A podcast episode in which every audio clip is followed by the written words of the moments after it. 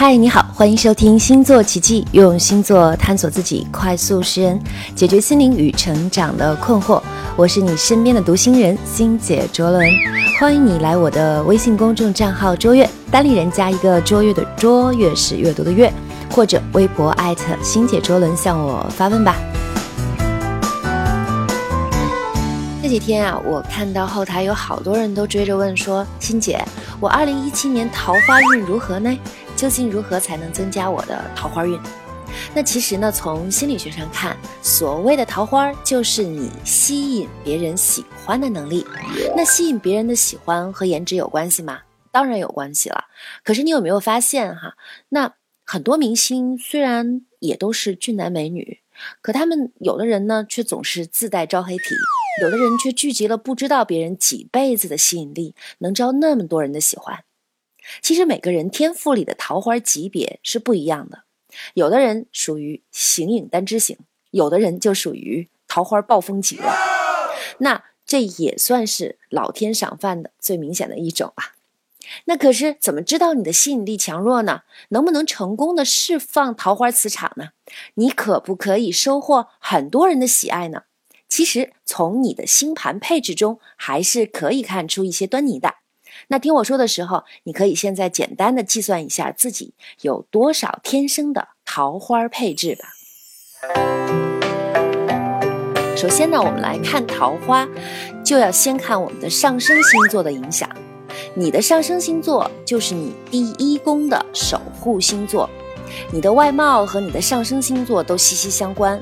如果想了解更具体的内容，可以查看我之前在卓越公众账号的文章，叫《论容貌，我只服上升星座》这篇哈。那举个例子来说，比如说你的上升星座在天秤座，众所周知，天秤座都是出帅哥美女最多的星座。如果你的上升星座在天秤座，那你的美真的是着重的体现在外貌上的。天秤的守护星是代表爱与美的金星，那这会让上升天秤优雅美丽，并且拥有很好的品味，而且很会打扮自己。因此，你就是那种通过自己的外貌就可以自然而然吸引异性靠近、吸引桃花的那样一个人哈。所以加两分。那比如说上升在水瓶呢，上升落在水瓶座，一般都会具有一种独特的美。那这是一种具有区分性的美丽，让人非常印象深刻，并且越品越有味道，感觉是那种特别超凡脱俗的美，属于一下子就能特别触动异性的类型，所以桃花值也要加两分。如果你的上升星座在双鱼座，上升双鱼的美呢，属于阴柔之美，上升双鱼的女性通常是那种梦幻。很温柔，一般呢都是肤白貌美的类型。如果是男生，也会是嫩出水儿的小鲜肉的类型，眼睛不灵不灵的，像水一样给你缠缠绵绵的感觉，带着你陷入温柔乡。桃花值就不用说了，也要加两分。如果你的上升点在双子座，如果说谁最古怪精灵，我一定说是双子座。上升双子就是在外貌上能够可以看出很灵气的一群人，你们眉眼灵动，举手投足呢都像音符般带着韵律和跳动的感觉，让人不爱都不行。所以桃花自然不用愁啦，也要加两分。这里边要特别注意啦，如果你的金星和上升有相位的话，不管是吉凶，这都说明你有一种。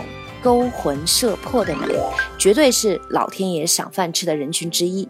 如果看脸的话，你是属于那种走到哪都是赢家的人，因此加三分。那除了看上升点、上升，那除了看上升星座以外，其实第一宫，也就是我们一个人的样貌宫，也是非常重要的。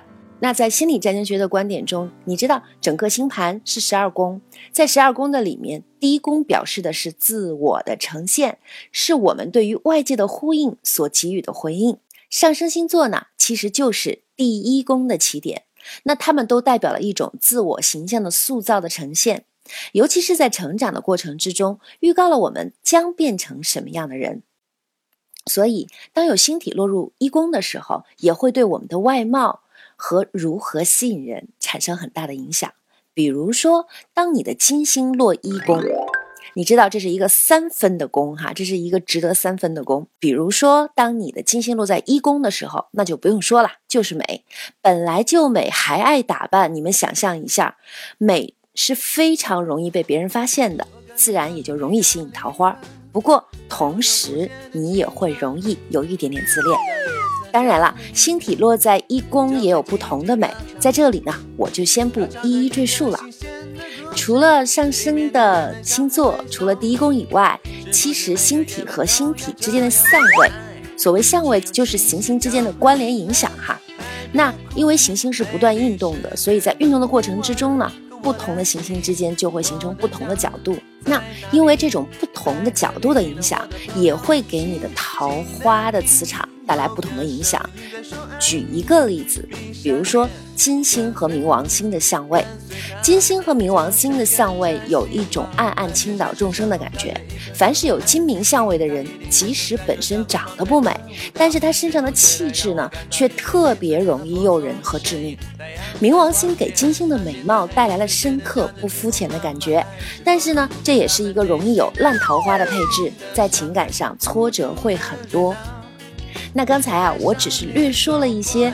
主要的辨别自己桃花的内容，想要进行完整的对照测试哈，可以到我的卓越公众账号去实际测一下，看看你的桃花磁场究竟有多少哈。那欣姐在网上啊，其实也找了前几天的出轨男陈思诚的星盘，当然我不太确定他是不是最精确，不过呢，我却看到了陈思诚他的桃花配置是非常多的。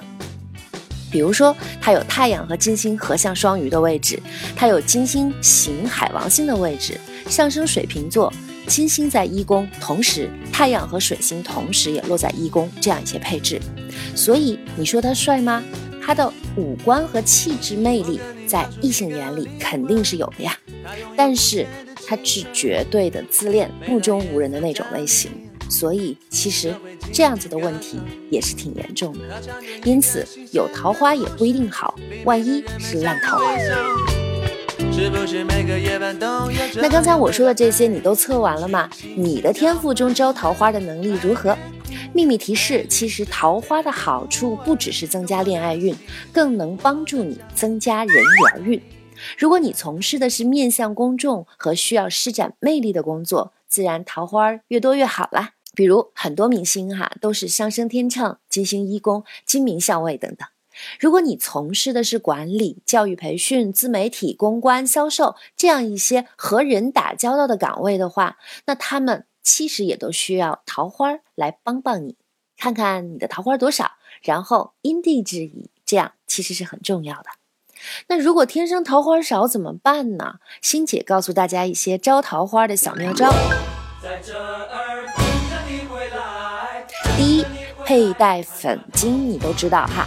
那其实粉晶也好，我们用粉颜色也好，其实都是用一种相对温柔的感觉来为你去改变你周围的磁场。那第二个呢，就是在家里可以摆放一些红色和粉色的鲜花，如果是玫瑰的话，一定要去掉刺儿。第三个，可以多参加一些婚礼，沾沾喜气。那收到红包之后，建议随身携带。第四，如果你是单身的女孩，可以通过佩戴漂亮的尾戒来吸引别人的目光。第五，健身美容，好好吃饭，在这个看脸又看身材的年代，不好看还是没有机会的。那最后，欣姐想和你说，如果今天测完，你发现自己天生桃花少，也不用太失落，谨记少即是多的道理，没有干扰，反而能更让你专注当下的生活。如果你发现啊，天生桃花朵朵，也不要太开心。拿的一手好牌却被自己打烂的人比比皆是，比如陈思诚哈。那无论你是不是天生就会释放桃花磁场，其实最重要的还是我们每个人都要为自己的样貌和魅力负责。星盘只是我们的一个起点，你的桃花多少，终究还是掌握在你自己手里的。而拼到最后，我们的心境和修为才是决定样貌气质和神韵的最大底气。二零一七年祝愿亲爱的你们在新的一年中都有真正的桃花朵朵。加油！星座奇迹用星座探索自己快速识人解决心灵与成长的困惑。